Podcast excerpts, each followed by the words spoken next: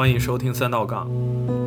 距离疫情防控政策的改变已经过去了一个月有余，国内的情况如何？因为群体免疫而爆红网络的英国，社会现状又是怎么样的？今天的节目，我们想从个人的亲身经历出发，聊一聊两国之间防疫的现状与区别。相信这不只是对个人经历的探讨，更是对社会当下思潮的一种记录。希望今天的节目能给你带来一些新的角度。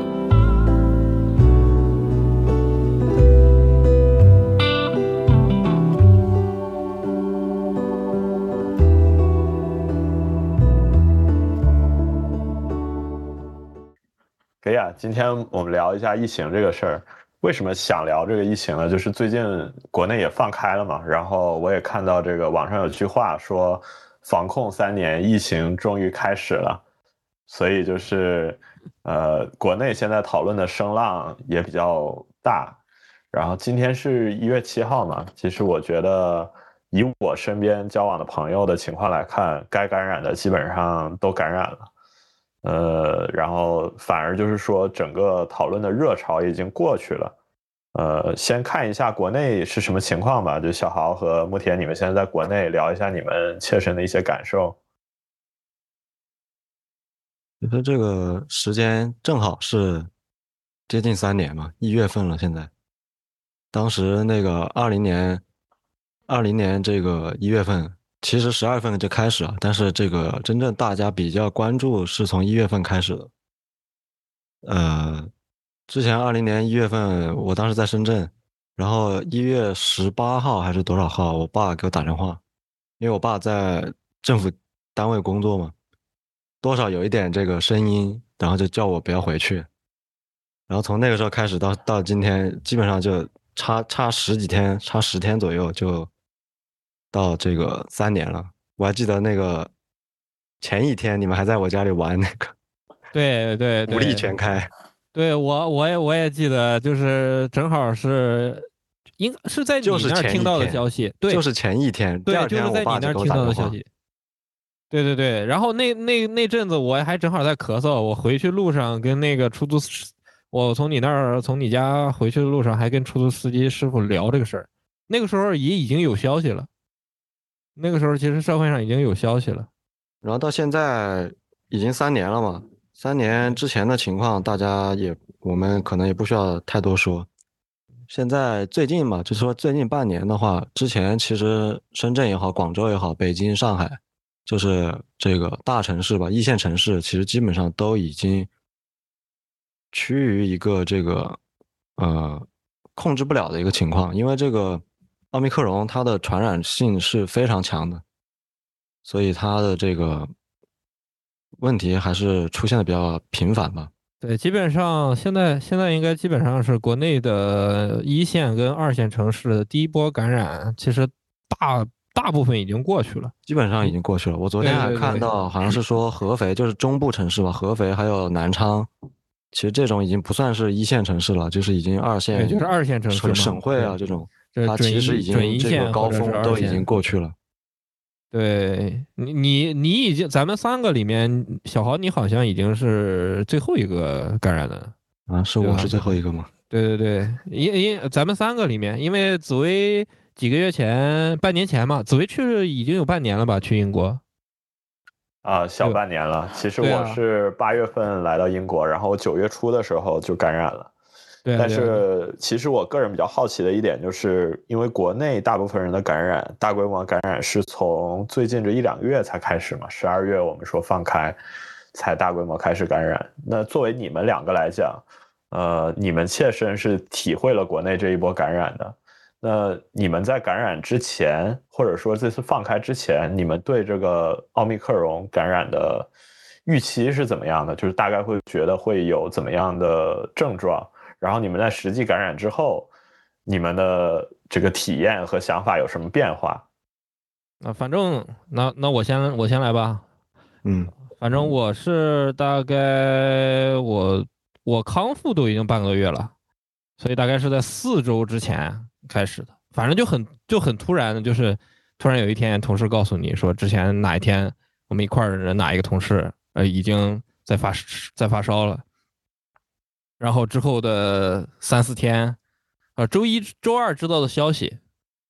周四就有身边有同事开始不舒服，周五就有一个人没来了。然后我是周我是周六晚上发的烧，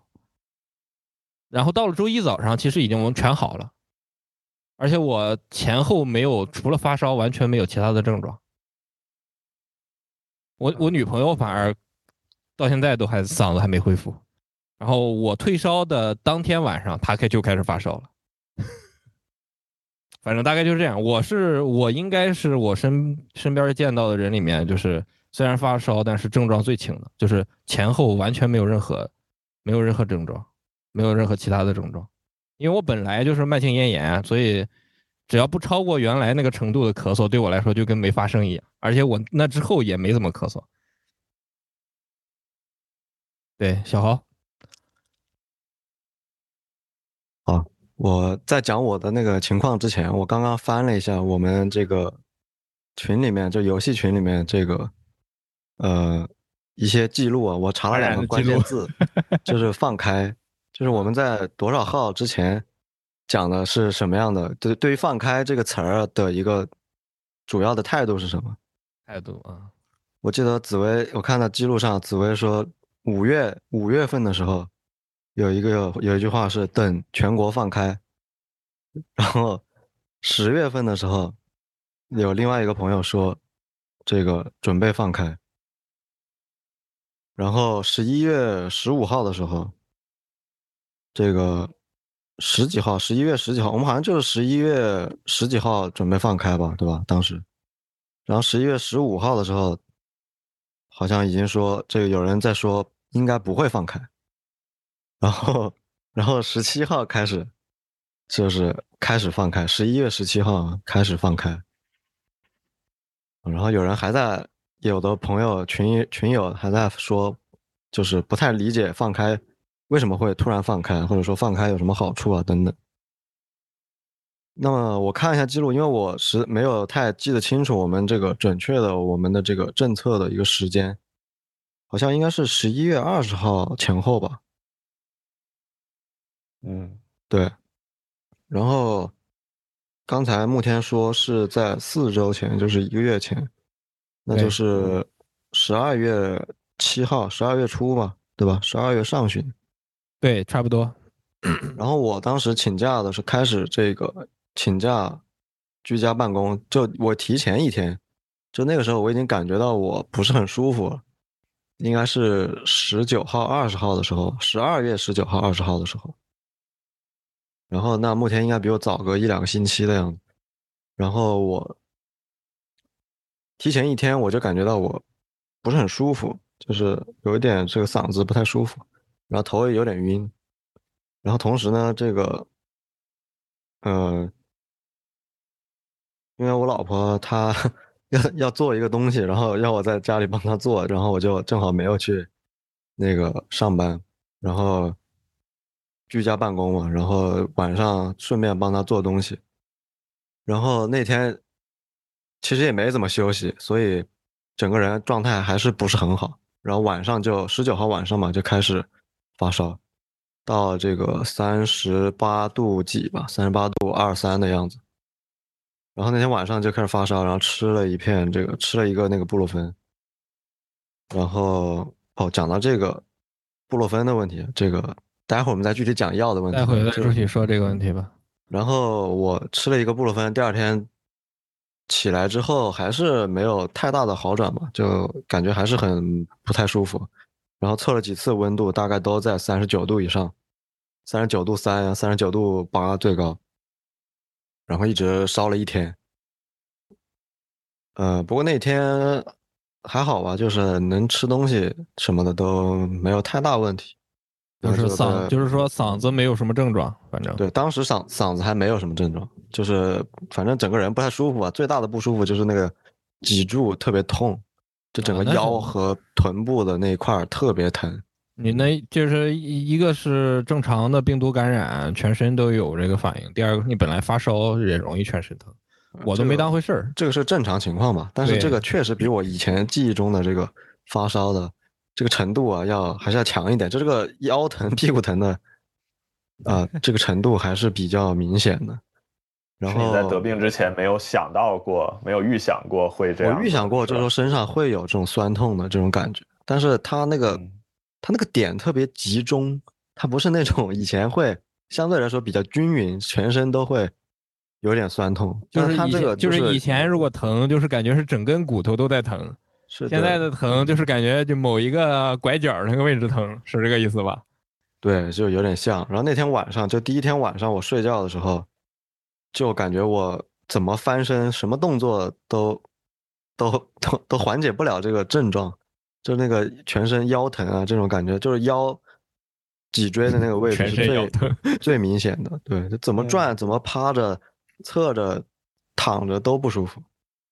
对，然后第二天又在那个持续了几天呢？对我第二天在那个沙发上又躺了一天嘛，然后晚上，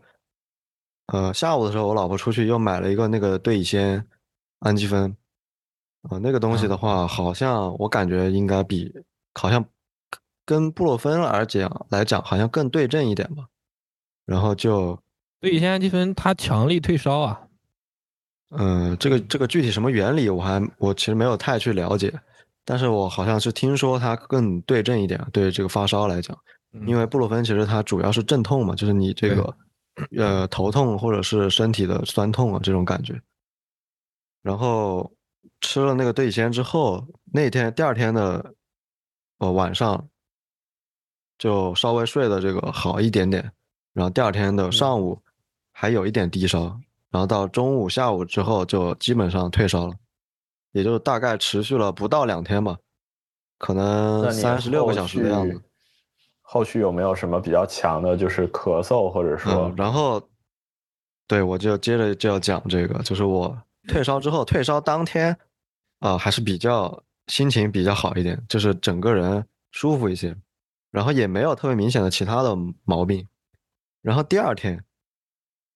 那个嗓子就开始，那个有有那个疱疹的那种感觉，啊，对啊，就是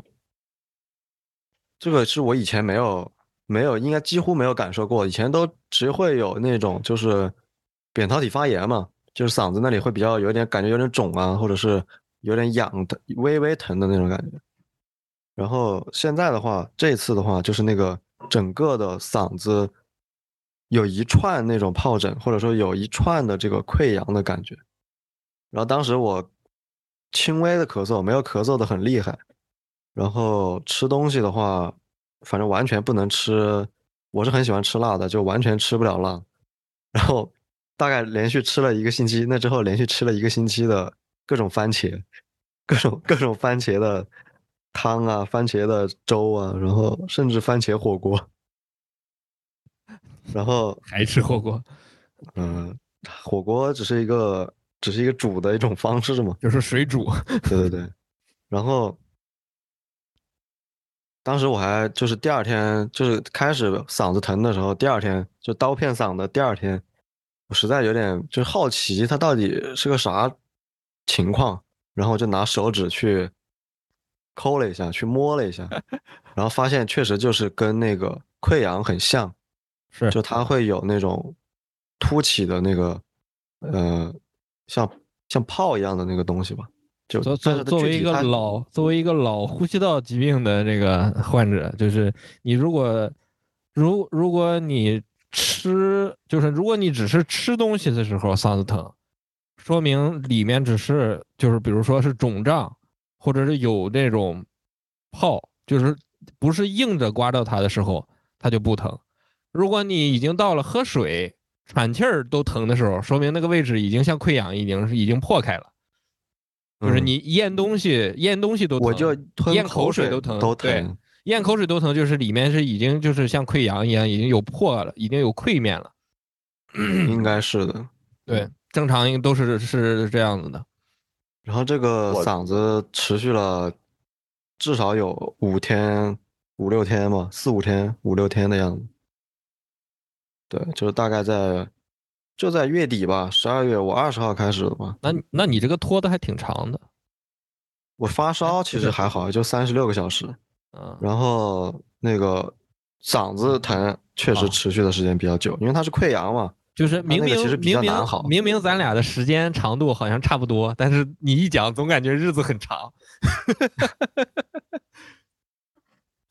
因为我人在国外，所以我感染的时间比较早。然后在周边知道的朋友，呃，在国内大规模放开之后，他们就都会发微信来问我一些具体的情况。呃，我感受到比较深刻的、比较多人问的就是关于后遗症的问题。非常非常多的人会担心有很强的后遗症，或者说，呃，这个后遗症会有消除不掉，就是持续性的、很长久的。后遗症的问题，那就你们在国内的体验来说，不管是你们得病之后也康复了有一段时间，或者是在公司里面接触同事、朋友之类的，有没有什么关于后遗症比较明显的症状？目前来说，没有，没有一些非常明确的反馈吧，就是也没有同事或者朋友来反映说他哪里哪里还有持续的问题啊，或者是。嗯，哪里不舒服啊？或者是去检查有什么发现？但这个好像几乎是没有。我身我身边好像一个是好像没有多少人去医院再去查，比如说去做胸部 CT 这种的。然后第二个是你像我们如果把感染之后有一部分人，比如说身体感觉到严重的身体虚弱、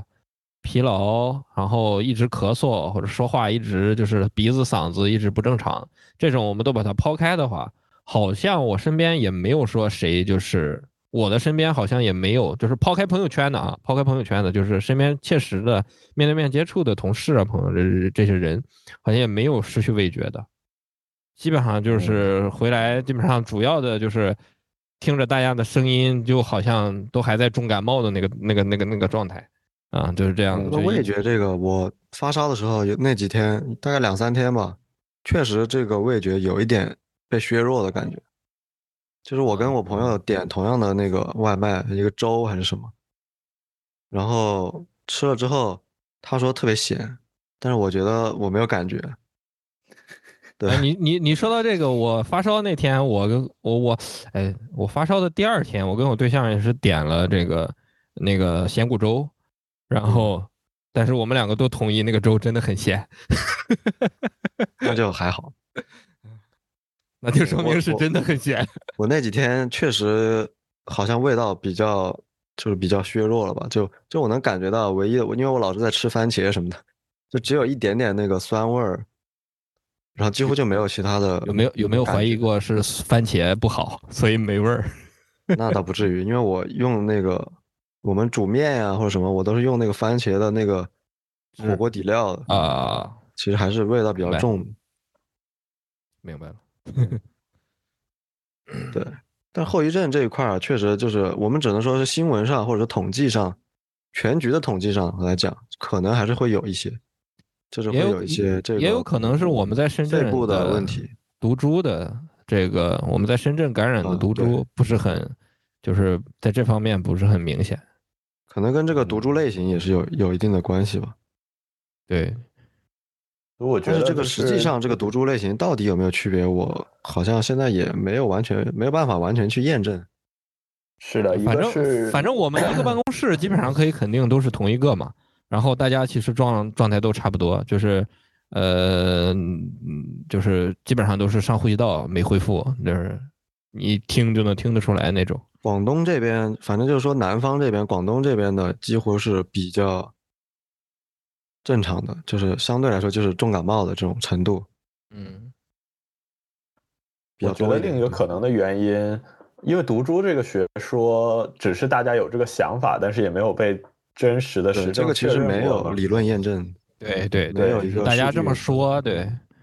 我觉得可能另一个比较重要的原因是因为，因为我们都是生活，或者你们现在生活在深圳，深圳从整个年龄结构上来讲，它当然是一个年轻人为主的城市。老龄人是比较少的，因为老龄人口少，所以他这种重症啊，包括这个，呃，比较严重的这种情况是相对少。然后我们的年纪又比较轻，接触的这个圈层来说的话，交往的人、同事，大多数也是一些八零后、九零后为主。那这样子大家的这个感受肯定是对重症什么的没有那么多。但是我觉得可以从一个身边的感受基本上来确定，在感染之前放开之前，大家大规模宣传的这种所谓有很严重的后遗症或者后遗症的比例很高。呃，应该是就与切身体验是有一些区别的，我觉得。其实没有大规模宣传了，这个应该算是一个谣言。其实官方一直都是，呃，作为一个辟谣的姿态去讲这个问后遗症的问题的。对，就是或者说跟放开之前很多人心里担心的这种后遗症很强的情况，起码在我们身边来说是没有体验到。其实后遗症应该是之前的那个变种的问题。嗯。就是因为现在都基本上奥密克戎占了百分之九十九，我不知道在中国，至少在中国的话，几乎都是奥密克戎的这个变种。那其实，在这个变种之下的后遗症的一些数据几乎是没有的，就是官方也是这么说的，就几乎没有真正的验证出或者是统计到有很多这个后遗症的很大的这个后遗症的比例。从从疫情之初就是。呃，我身边有朋友一直在俄罗斯，就是疫情之初就在俄罗斯的。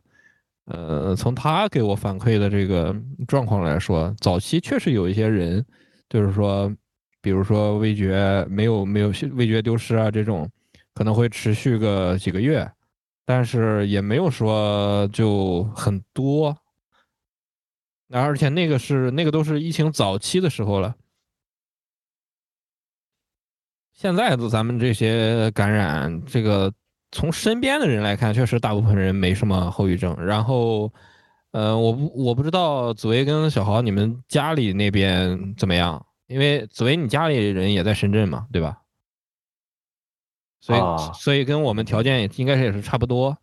然后小豪家里人在武汉，在黄石，在黄石，在黄石嘛，对，在湖北。对，然后我的家里的老人跟亲戚，好像也是，就是说，其实，在北方没有什么，在山东没什么，没有什么太大的，就是好像好像是我弟还是谁，有一有一两个人短短暂的有这种就是味觉丢失的这个状况，然后其他的人也没有，你像我的奶奶、姥姥这些人这辈儿的。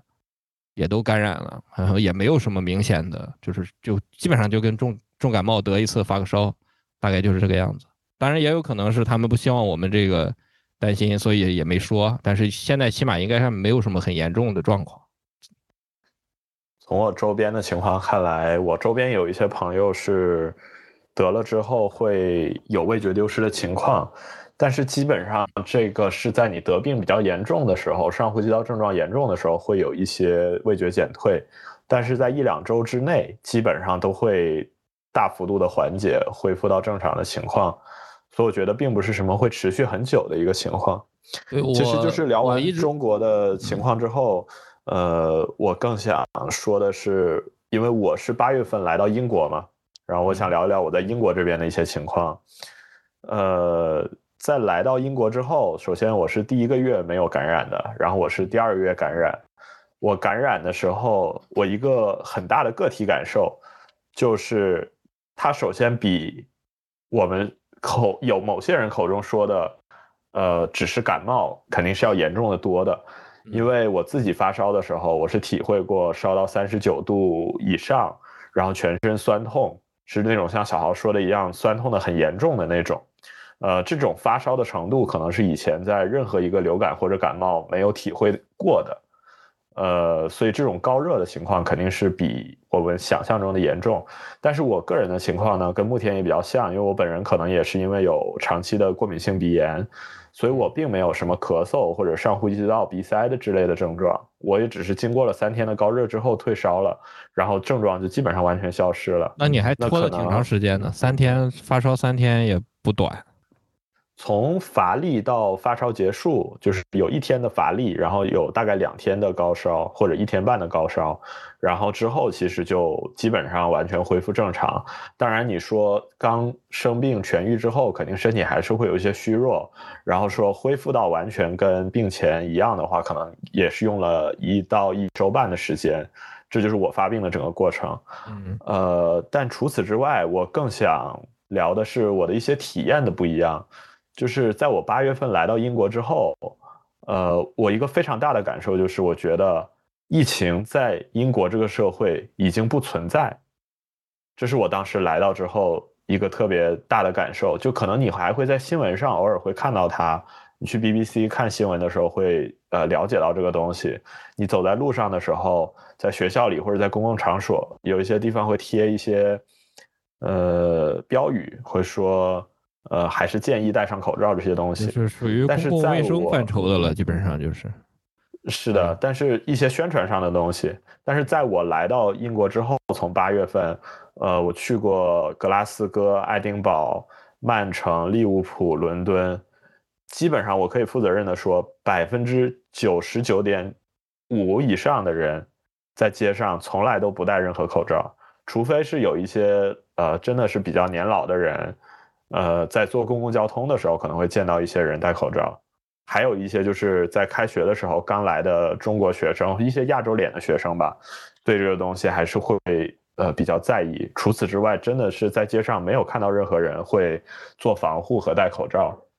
呃，对我来说还是比较大的冲击，因为在国内的时候，呃，不管就是说大家怎么宣传，但是基本上还是会在要求公共场合会戴口罩，但是来了之后。就真的没有人戴口罩这件事对我来说还是比较大的一个冲击。对，嗯，你你当时感染的时候，身边有其他人，就是你有去明确的，就是身边有其他人是传染了你的那个那种状态吗？呃呃，也并没有明确的传染链。呃，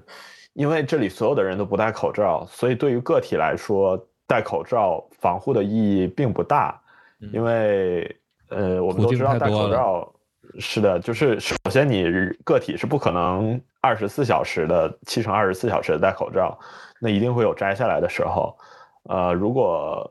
戴口罩这个事儿不只是要保护你自己吸入的这个病毒，其实更多的是得病的人戴口罩可以防止病毒的一个向外传播。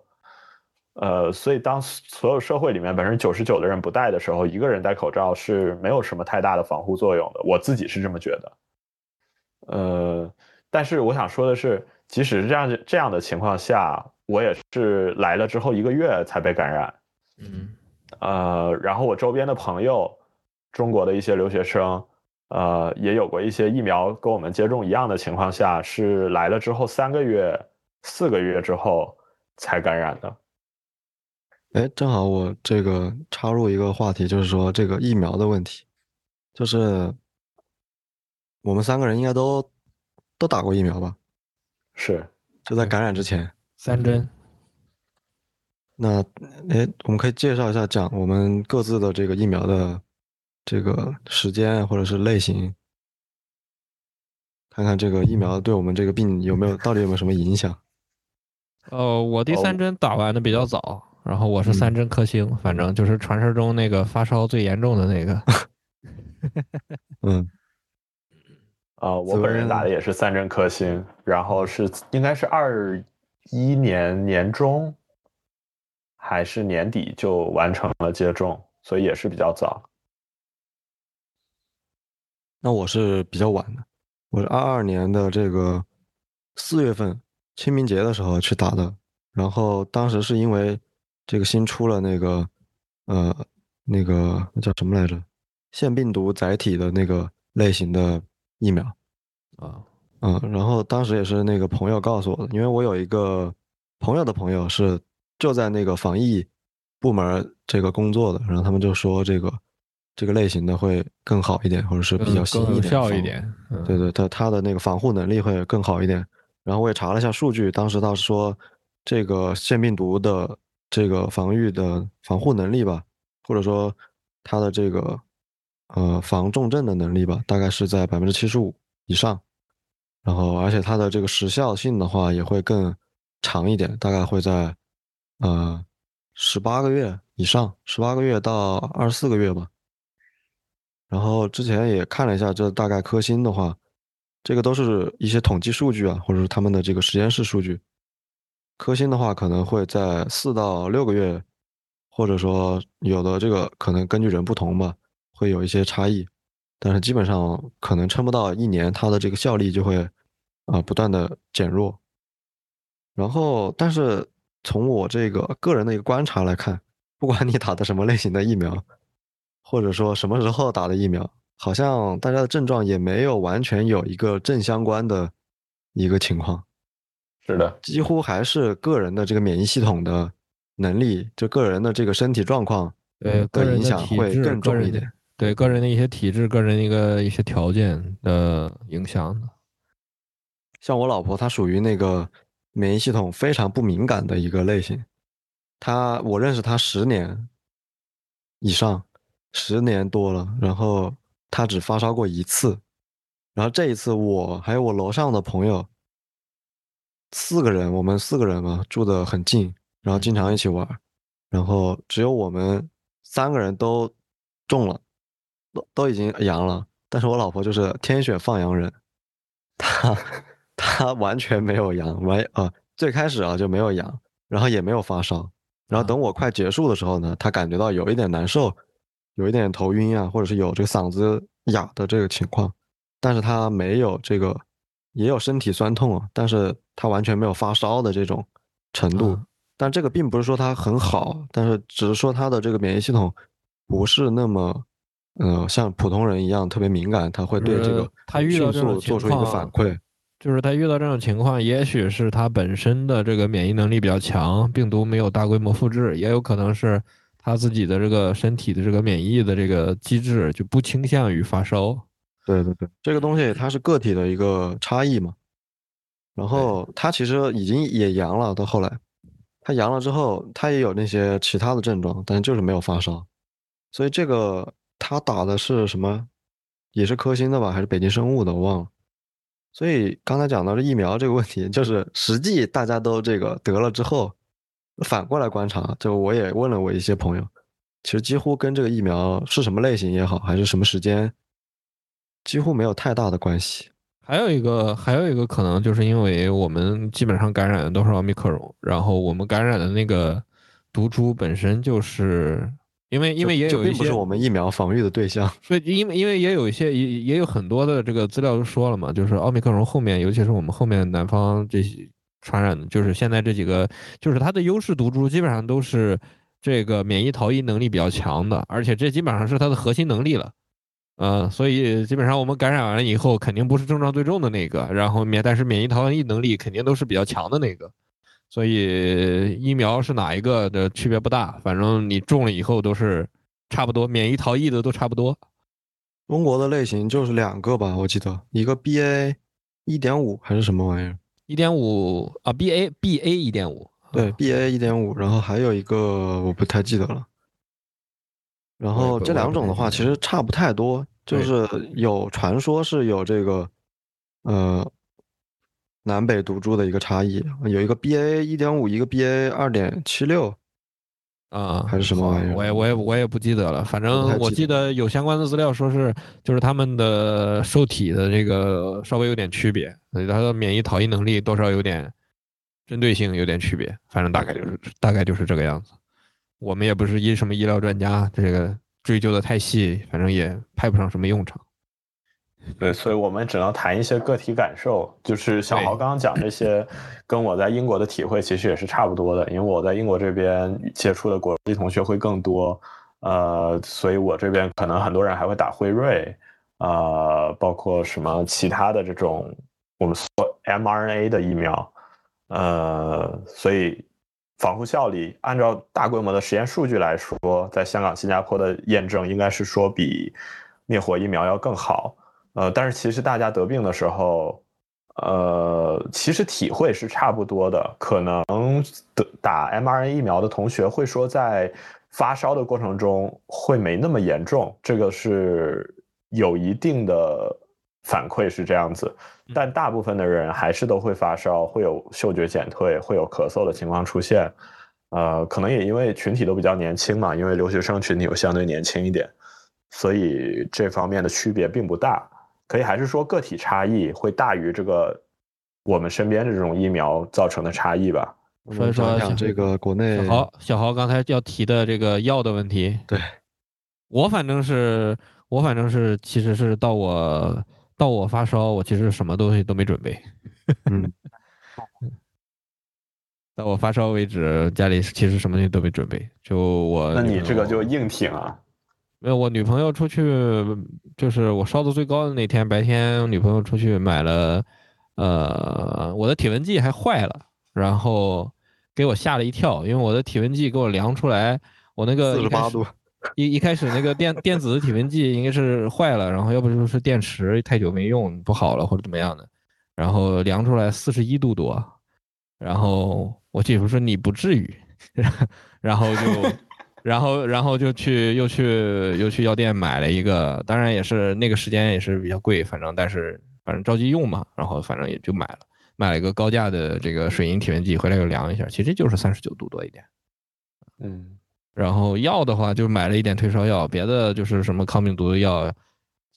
基本上那个时候药店也肯定也买不到什么布洛芬，然后反正疼我也没觉得。啊，可能我这个耐受力比较稍微高一点，我也没觉得真是疼的不能忍受或者怎么样的。然后我其实最后也就是喝了两个口服液，然后吃了个退烧药，然后第二天我就好了。我也不知道这个药到底管不管用。所以你是睡一觉起来好的吗？对我就是我我我就是周六周六晚上开始感觉可能有点儿。嗯，就说不上来，然后可能有点低烧的那种感觉，然后周天早上起来就明确的知道自己就是发烧了，然后周天烧了一天，然后周一早上，周天晚上还在还在还在说请假的事儿，周一早上其实就已经没症状了。就基本上烧也退了，也也没有别的附加的。你怎么确定你阳？你有抗原吗？有买？我没有。哎，我的问就是我我也没准备抗原，所以我也没测。但是你从这个从身边的这个传播链和这个就是传播传我的人的这个测试结果和呃我这个传染我女朋友的这个速度和状态来说，肯定就是就不不用不用想了啊。反正我是头尾都没测抗原。嗯嗯，然后我讲一下我的吧。嗯，其实我因为这个，其实我是比较容易发烧的。我基本上可能每年，呃，也不说每年吧，大概一两年会发烧一次至少。呃，但是最近的这个上一次就是那个，就是你们在二零年新冠之前，新冠开始之前，你们去我家玩完那个那个武力全开之后，第二天我就发烧了。我不知道你们有没有印象啊？好像是，好像是。哎，你那那次是因为什么原因来着？我也不知道，吃坏肚子了。可能就是这个。那天我们吃的是烤肉。一个是一个是吃的吃的可能有一点点影响吧，但可能主要原因是因为那天玩那个东西，可能有点着凉吧，就是可能出汗了，然后又是又是元旦期间，对，对对，那个是冬天嘛，对，然后那个可能着凉是主要原因吧，然后。也有一点那个心理作用吧，就是被吓到，就是知道那个，就当天晚上就我爸给我打电话说这个新冠的问题，有一点点这个心理因素吧，然后就多方面的这个混合，然后那个是上一次我发烧的，然后因为我这个发烧的概率啊，相对来说普通人的其实也还好吧，就是正常的频率，就是两年左右，一两年发烧其实不算多，对对，就就一两年左右吧，至少会发烧一次。然后平时我也有一点那个，就是头痛，所以家里一直都有布洛芬，就是永远都会有布洛芬，所以所以这个东西就就家里一直都有。然后之前我老婆也会买那个感康什么的，就一直会放在家里，就有这个习惯。所以家里基本上病毒类的，还有那个细菌类的，像那个抗生素类的，啊，什么银翘啊、感康啊、阿莫西林啊。阿司匹林，这嗯，全部都有。我家里的药箱非常的全。嗯，我但是你说，但是在我感染之前，我我妈先感染了，然后然后在湖北是完全买不到任何药。嗯，老家那边买不到药。然后所有的这个网上也好还是什么，我我今年还准备买那个进口药，然后发现进口的一个德国的那个普罗西痛那种东西，嗯，几乎运过来就一个月之后了，所以基本上也没什么卵用。嗯，然后之后我就把我家里基本上所有的这个药都寄回去了，因为我爸之前也是有这个对你爸本身基础身体不太好，有点问题。对对对，有这个基础病的问题。然后我家里老人，我的爷爷奶奶、外公外婆都这个年龄比较大，然后也多少老年人是比较危险的嘛，对于这个新冠来讲，所以我就把药基本上都寄回去了，就在我们感染之前，但稍微留了留了半半板布洛芬啊，大概大概这个有呃有个六七个吧，六七粒吧。然后后来还给了那个布洛芬，还给了我楼上的朋友几颗。我我哎，你你说到这个，我还真是，呃，头大概就是不到，大概就是半年前的时候，我还把家里的一些过期的药基本上都扔了。那个时候基本上把那些感冒药、抗病毒的什么药正好都过期了，正好都扔了。我家里药呢也不会那么容易过期的，呃，没剩什么药，没有，主要是我这边的药很多，就是。呃，都过期了，都不是半年的那种，不止半年的那种，就是打开一看，就是去年都已经过期的那种，然后基本上就就扔了。然后我自己，我家里其实只有一些，因为我嗓子经常容易发炎，然后这个，所以我只留了一些我明明确知道的，对我的这个经常的这个症状比较有用的抗生素。一般我就是我自己这边就是，呃，左氧左氧氟沙星，嗯啊，但是但是那是针对细菌的嘛。对，但是那是针对细菌感染的，没有没有用。但是但是其实会有一种情况，就是你的病毒感染以后，你体质比较弱的时候，你的一些原来的细菌性感染可能会在这个时候又找上你。其实会有这样的一个，就是 像我后来那个嗓子疼，其实就是那个病菌类的，就是细菌类的。不好说，咱咱不是大夫，你也没化验，所以这个事儿不好说。因为毕竟你看，这是我一个粗略的判断。然后我吃了一些阿莫西林，其实也有一点效果，稍微好一点。因为你看，我从我我是我不知道你们俩还记不记得，我是二零一九年我的咽炎复发的。我从二零一九年我就戴上口罩了，就我就一直在咳嗽了，就是一直咳到了咳完了整个疫情这个这个这个这个这这几年。然后，但是我反而是。呃，完全没有用，完全没有用药，嗓子也没有，完全没有什么症状。我就有一天痰多了一些，我就有一天痰多，然后完了就没事了。因为你嗓子长长期在处于 对我的嗓子里面，我的嗓子里面，我相对于我的免疫系统，我的上呼吸道是是咽炎咽炎的这个天下，然后 病毒来了也得先打过它这一关。呃，然后但是你看，从这个大部分人都有这个，很多人都有这个嗓子疼。吞刀片的这个呃经历来看的话，其实呃你那个症状应该还是病毒直接导致的，有可能，我是这么觉得，因为毕竟大家基本上都有，大家感染感染了以后，基本上都会有这个症状。那有没有可能是就是因为你免疫系统这个已经这个力竭了，然后这个就被其他的这个东西给混合感染？嗯，不能排除，但是我觉得这个，因为因为你你你你看，像比如说这种呃细菌感染这种状况，它不是，它并不是说这个每个人条件都一样，对吧？就好像我跟我对象同时，大家都喝大家都喝一样的水，大家都用这个一大家共共用着餐具，然后按道理来讲，我这边感染的话，他那边肯定也有，但问题是。事实上，大家的状态是不一样的，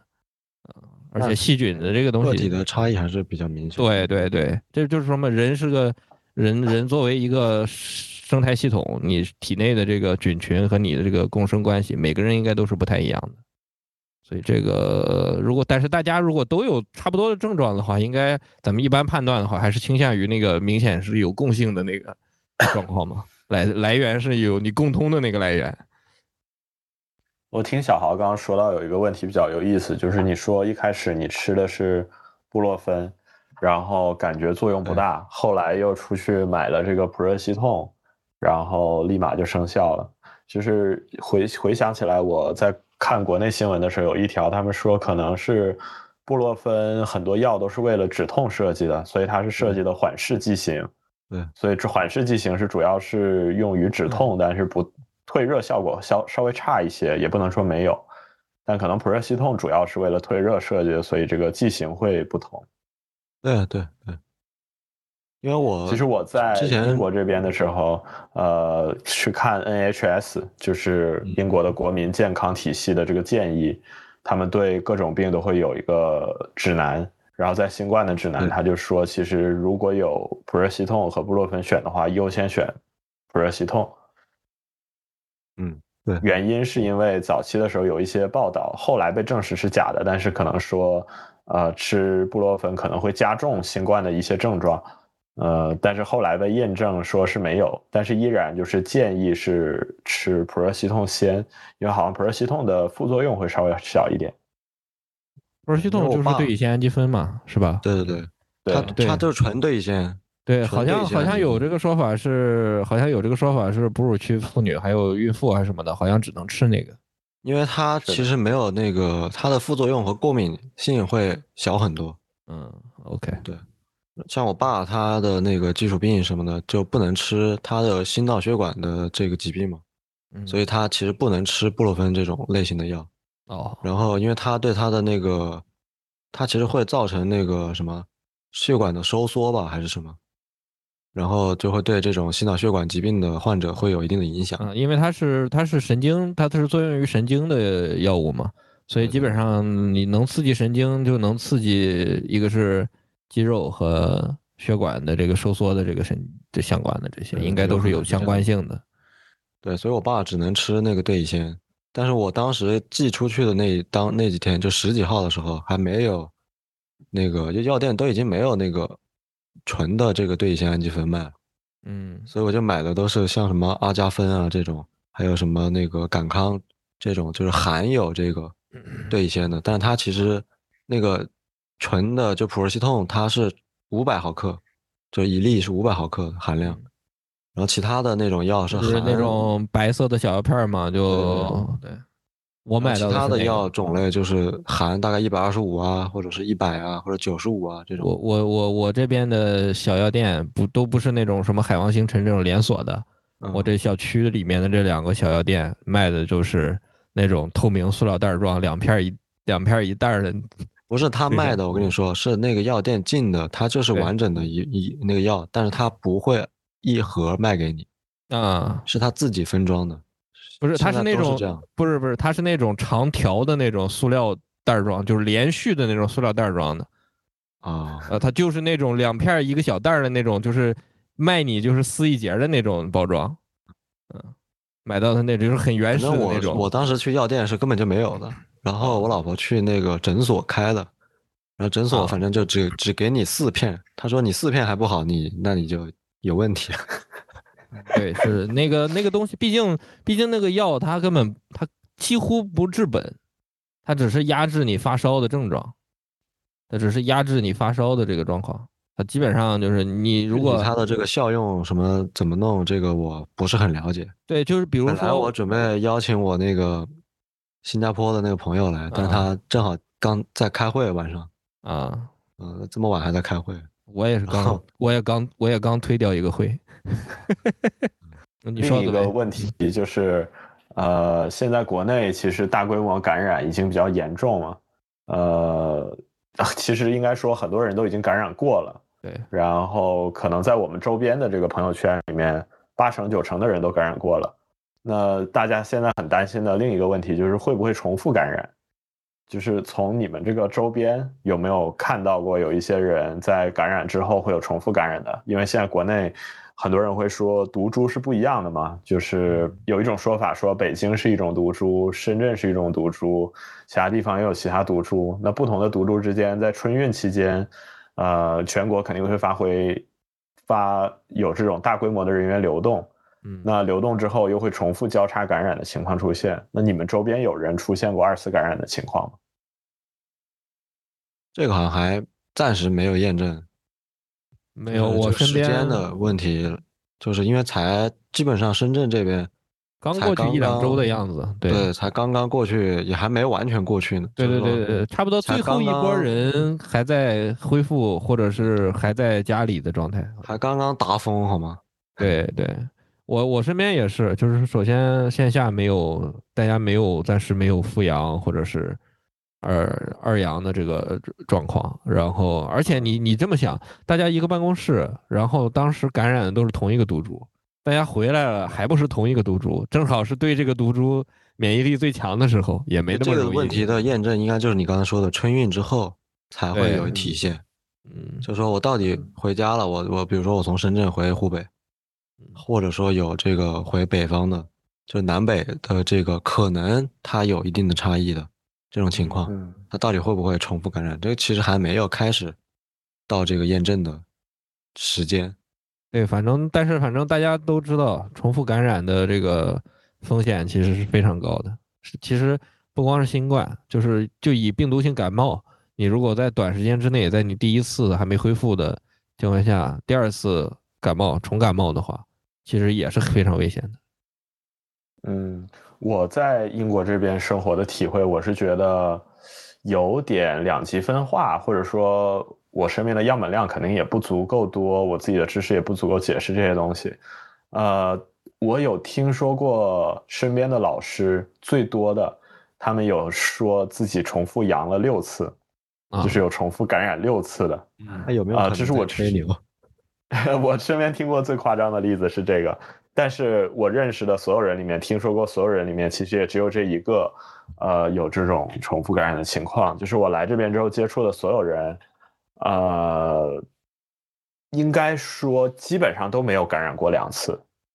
哎，有的人是在泰国感染过一次，然后来到这边之后就没有感染；有的人是在泰国什么从来没有感染过，然后来了感染过一次。我想起来，但是基本上没有。想起来，就前段时间不是世界杯嘛，然后正好跟我们这个放开的时间不是基本上重合的嘛。很多人是带着病在家看完的。然后那个我关注的一个那个博主吧，算是一个一个那个短视频的这个呃。嗯，这叫怎么讲？短视频的创作者，然后他是去那个卡塔尔去，啊，就记录世界杯的这个情况嘛。然后他从，他应该是从他先去那个摩洛哥有一些采访，就是他在北非那边，摩洛哥、埃及，然后再转到那个卡塔尔，因为卡塔尔正好在那个中东那一块嘛，就正好从埃及那边是可以过去。然后他从那个摩洛哥感染过一次。然后到埃及又感染了一次，然后到卡塔尔又感染了一次，也有可能，但他也有可能是，就是说因为呃疲劳啊导致就是没好透，然后又复发。他可能免疫免疫系统那个时候可能也是比较弱吧，就是跟他这个长时间的这个工作啊或者什么肯定是有一定关系。嗯，对，就是这种时间很短连续的，我是觉得有那种就是它不是重复感染，它其实就是第一次没好透，就对，就好像我们。我们就是发炎，然后你吃抗生素吃两天停了，然后结果稍微好了一点，过两天又犯了这种的，就他还是那个那个那回事儿，就只是说没好透，然后过两天身体比如说一放松一疲劳一一怎么样呢，又又回来了这种。这个我们判断不了，我只能说这个是我听到的这个网上的这种他自己去说这个他这种情况，但是我身边的人就基本上还没有出现。对，像像紫薇说的那种例子，那么极端的，我是没有，就是也没有遇到过，也没有听说过。但是之前在俄罗斯的朋友也是，就是说有人一个月感染过两次，就是有的人是一个月会感染两次，那是在高峰期，啊，然后但是也不只是一也也不是也不是一个人，但也不是很多人，对，因为他我朋友他自己好像也并没有说这个呃连续的感染，身边的人也没有，然后。对，嗯，应该就我的体验来讲，我反而觉得现在的情况是两极分化很严重。就是呃，重复感染这个事儿肯定也是存在的，但是群体免疫，所谓说群体免疫力的建立也是存在的。因为如果说重复感染不存在的话，那就不存在说个例会感染多次，那应该是这个病是得一次之后就永久获得免疫力。那这个很明显是现在有个例去呃破除这个东西。但如果说群体免疫这个事情完全是不存在的话，那像英国社会这种长达半年的所有人不戴口罩的情况，呃，这样出行、大规模的交流、社会交流，那如果有人一两个人得病的情况，那按照这个病如此之高的传播效率，按理来说应该整个社会会出现多轮的大规模感染。但是很明显，这个在英国也没有再出现，它只是有小规模的这种传染情况。所以我觉得，对于整个社会的角度来讲，肯定还是存在，起码针对某一毒株的免疫力增强，对，就免疫力建立的这个情况。这个这个应该是合理的。二二一个是，我是这么觉得，就是首先对于这咱们现在这种对于新冠这种就是变异的非常快的这种病毒，你你你你你指望他说像这个。像接种接种接种水痘的，然后就是我们以前的那些，呃，疫苗所针对的，就是小做儿童接接种的那些疫苗，就可以做到终生保护的那种。想要像那样获获得这个终生免疫力，你从道理上来讲，就是达达不到的。呃，然后，但是从另外一个角度上来讲，就是。呃，它肯定的，对于我们，你起码感染完了以后，你对于这一个病毒肯定还是会有一定的防御力，会会会会会提高的。呃，而且你不同的病毒，就是它还是它还是那个病毒，只是不同的变异，它之间的免疫能力、免疫你的免疫的针对能力不会是完全的毫无关联。所以，就算有新的变种产生，就是大家可能会重新轮换过一次。但你不是从百分之零开始去面对这个事情吗？你总会有百分之十，就是它免疫调能力再强，你你，咱们从道理上来讲，你你这个病毒不会变异的，对吧？完全不一样了，啊，然后它总会有一部分的这个你的免疫能力是能够继承下来的。然后至于会不会有别的问题，那是咱咱那就是在到时候有了再另外说。其实我想到一个比喻啊，就是那个。这个病毒它是一个这个飞天大盗，或者说是一个这个连环杀人犯。然后我们所有的人感染过之后，或者说我们得到这个消息之后，所谓的群体免疫，就是我们知道这个事情，我们想预防这个这个犯人、这个凶手。但是总有这个几个人啊，他这个身体情况或者是他的免疫系统的这个特性，导致说他还是会中，可能就疏忽了，或者说没有发现这个犯人。然后他就出现把他多次中招这种情况，嗯，但是实际上最后的从长期或者说大的范围宏观的统计来说，其实这个群体免疫还是有效果的，特别是面对现在的这个奥密克戎这个类型的毒株的话，嗯，这个我觉得是一个比较相对来说比较肯定的一个答案嘛，因为其实确实重复的人肯定有。对，但是它不是那么多，它只是少数的。那这个肯定是跟个人的这个身体情况是有关系的。就只是说从我们的视角，我们不知道，比如说新的这个病毒的变异，它的免疫的这个逃逸能力到底有多强？它到底是，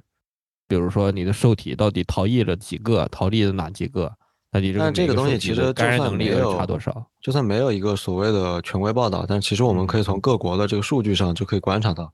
嗯，这个是其实是比较容易知道，除了我们现在完全没有数据以外啊，就基本上国外的，他们还是会去这个记录和报道这个他们的感染数据以及感染的类型，包括最近比较火的这个叉 XBB 吧，叉 BB 一点五。啊，对，这个 XBB 什么的，它其实在国外来讲，日本嘛，还是说先先说日本比较多，然后这个在东亚出现之后。它其实影响的人数也很少，它虽然是一个变种啊，虽然说什么攻击这个消化系统啊什么的，但是它其实其实都会攻击，只是对对对，它只是说他的这个特性可能会在这方面更有倾向一点。其实咱们这一波国内这一波感染的时候，不就有人开玩笑说自己感染的是放屁猪吗？啊呃，我其实有一点这个，有 有一点这个情况。对啊，就是当天那个发烧那天，其实确实这个呃次数比较多。嗯，对，所以其实它它大概上是一回事，还是有影响的。对，大概上是一回事。对。所以说，再怎么说，它再怎么变异啊，目前从奥密克戎来讲，它本本身的这个倾向，啊，至少从我玩这个这个这个瘟疫公司的这个经验来讲，它。它这个慢慢的变异，它的这个大方向和趋势是不会改变。也就是说，它的这个策略从一开始，它在倾向于这个传播效力的时候，它的这个感染力和这个毒性啊，所谓的毒性，其实或者说重症率，它一定是下降的，就它这个东西是一个取舍和平衡的问题。像之前那个非洲的那个那个那个叫什么猩红热还是什么那些病，就是致死率非常高的。那么这个一定它的传播力就会下降，因为那个人还没有把病传播出去，还没有跟别人建立社交关系就已经死了，那它的毒性太高了，那这样它的传播力就不可能强。所以这个东西是两方面的一个一个极端，啊，就说这个东西它选择了进化的道路就是感染力、传播性很强，那么自然它的毒性就几乎是不可能说我突然某一个这个分支就突然把这个毒性加强。这个我是从我的这个 逻辑判断，我是感觉是不太可能发生。嗯，只能说在理论上来说，应该还是存在这种变异的可能。但是好像在事实这种公共卫生传播的角度，按照历史来看，也并没有什么大规模的这种呃变强、传播效率又提高这种情况出现。嗯，毕竟这个抛开中国的这十三、十四亿人。全球还有六十六十亿人，这个六十亿人的七十亿了，已经我说去掉去掉中国的这十十几亿嘛，啊，就是抛开中国的这十几亿，这全球这六十亿人的作为病毒的这个传播和变异的这个温床，你想指望它不产生新变种，或者它不它它会以一个非常高的速度产生新的变种，因为你的这个基数实在是太高了，但是我。突然想到一个问题啊，就是讲你刚才讲到这个十几亿的问题，就是全现在世界上有一个马上就要追上中国人口的这个国家，呃，其实我们可以，虽然我现在没有查，真的只真的是快追上吗？对，马上马上就 就差不多，也许可能没没统计出来吧。嗯，对呀，先先不说这个问题，嗯，就是从我的了解来讲，就是我看到的各种新闻来讲，国外的这个新闻，就关于印度相关的这个新闻。其实他们的这个卫生或者说防疫体系，怎么跟中国相比的话，我还是觉得中国可能会还还还是好一点吧。然后，但是印度的人口数量来讲，其实它的可能毒株跟我们在亚洲的这种毒株啊，应该也是比较接近的。但是从这个近，呃，从二一年以来吧，其实并没有说有很多这个新闻报道说他们的这个重症或者死亡的数量有。一个这个爆发或者是怎么样的，其实跟最开始的初期病病毒初期二零年的这个阶段的情况，以及德尔塔的那个阶段，其实已经是有一个转折吧，我觉得。但是这里面，但是这里面也有一个这个可能可能会出出现的这个问题，就是可能只是我们不知道，就是可能他们压根儿也不报，啊，对吧？因为我还是比较关注这个疫情的这个海外的这个全球的一个情况。就是我会看他们那个，因为我每我这个在那个 Telegram 上会有关注一个那个全球疫情的报道的一个那个一个账号吧，然后他会去说这个各国的一个情况。那基本上呃，虽然说啊，我们可能觉得这个印度它的这个统计系统啊，或者说什么这个可能不是特别完善，但至少跟二零年或者二一年初的这个阶段去对比的话。就相同的，它的统计能力或者说它的这个计算的方式来讲，它后期的就二二二年开始，几乎上是它的数量是没有一个说一个很大的一个变化。就是根据奥密克戎的这个传播率来讲，它是没有一个很大的，就是从死亡或者重症的角度讲，没有一个特别飞跃的变化。其实从这方面，我觉得也可以间接的或者从侧面去证明这个事情，病毒它选择的这个方向就。这个最终导向，它这个并不会对生命，啊，像一开始对这个重症啊，或者是死亡率这么高的一个情况，因为最开始还是说这个印度会有这个很多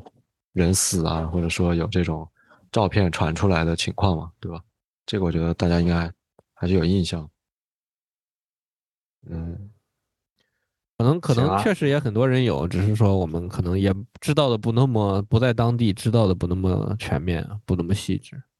很多事情肯定作为我们作为每个人作为第一视角，肯定像我们之前开始之前聊的，就是不管是游戏也好还是什么，就是我们作为一个第一视角，我们肯定没法把所有的细节的碎片都拼起来。我们只能看到。对，今天我们聊也只是因为我们也没有说所谓的做很多这个数据的收集准备啊等等这些。就是说白了，就是聊一下我们几个人的交流一下我们几个人的经历。对对对。在最后，就是我们疫情这部分聊的也差不多了。然后我想说的是，虽然奥密克戎，呃，在全球的这个范围内传播来看，它的致病性和致死率还是低很多。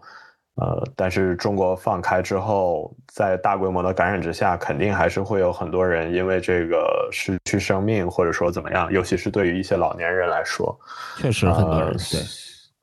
对这个我们周边可能也都还有呃一些实例会出现，所以也是希望大家都能保持健康吧，然后在未来的时间里面，呃，尽量避免感染，然后希望大家保持健康。对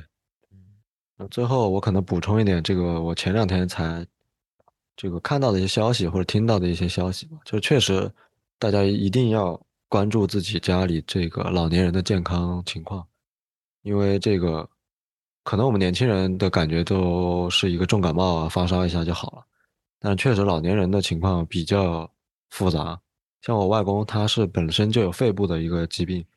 他这次感染，他感染之后。就有一个发烧的一个反复的情况，然后还去住院，呃，住院了好几天。然后这个是我自己亲身一个经历啊。然后前一段时间还有这个，呃，清华大学啊，以及中国的一些这个知名的高校，他们也这个有报道出说，呃，有一些离退休的这个老的教授啊，或者说一些院士啊，其实也是因为这个。呃，当然，他们年年事会比较高了，岁数比较大，但是可能八九十岁以上了。但是确实，我觉得新冠在其中对于他们的这个离世还是有一些催化剂的作用。对，所以这个确实，大家还是要多关注、关心一下自己家的老年人的情况。是的，所以希望大家都保持健康。我们下期再见。OK。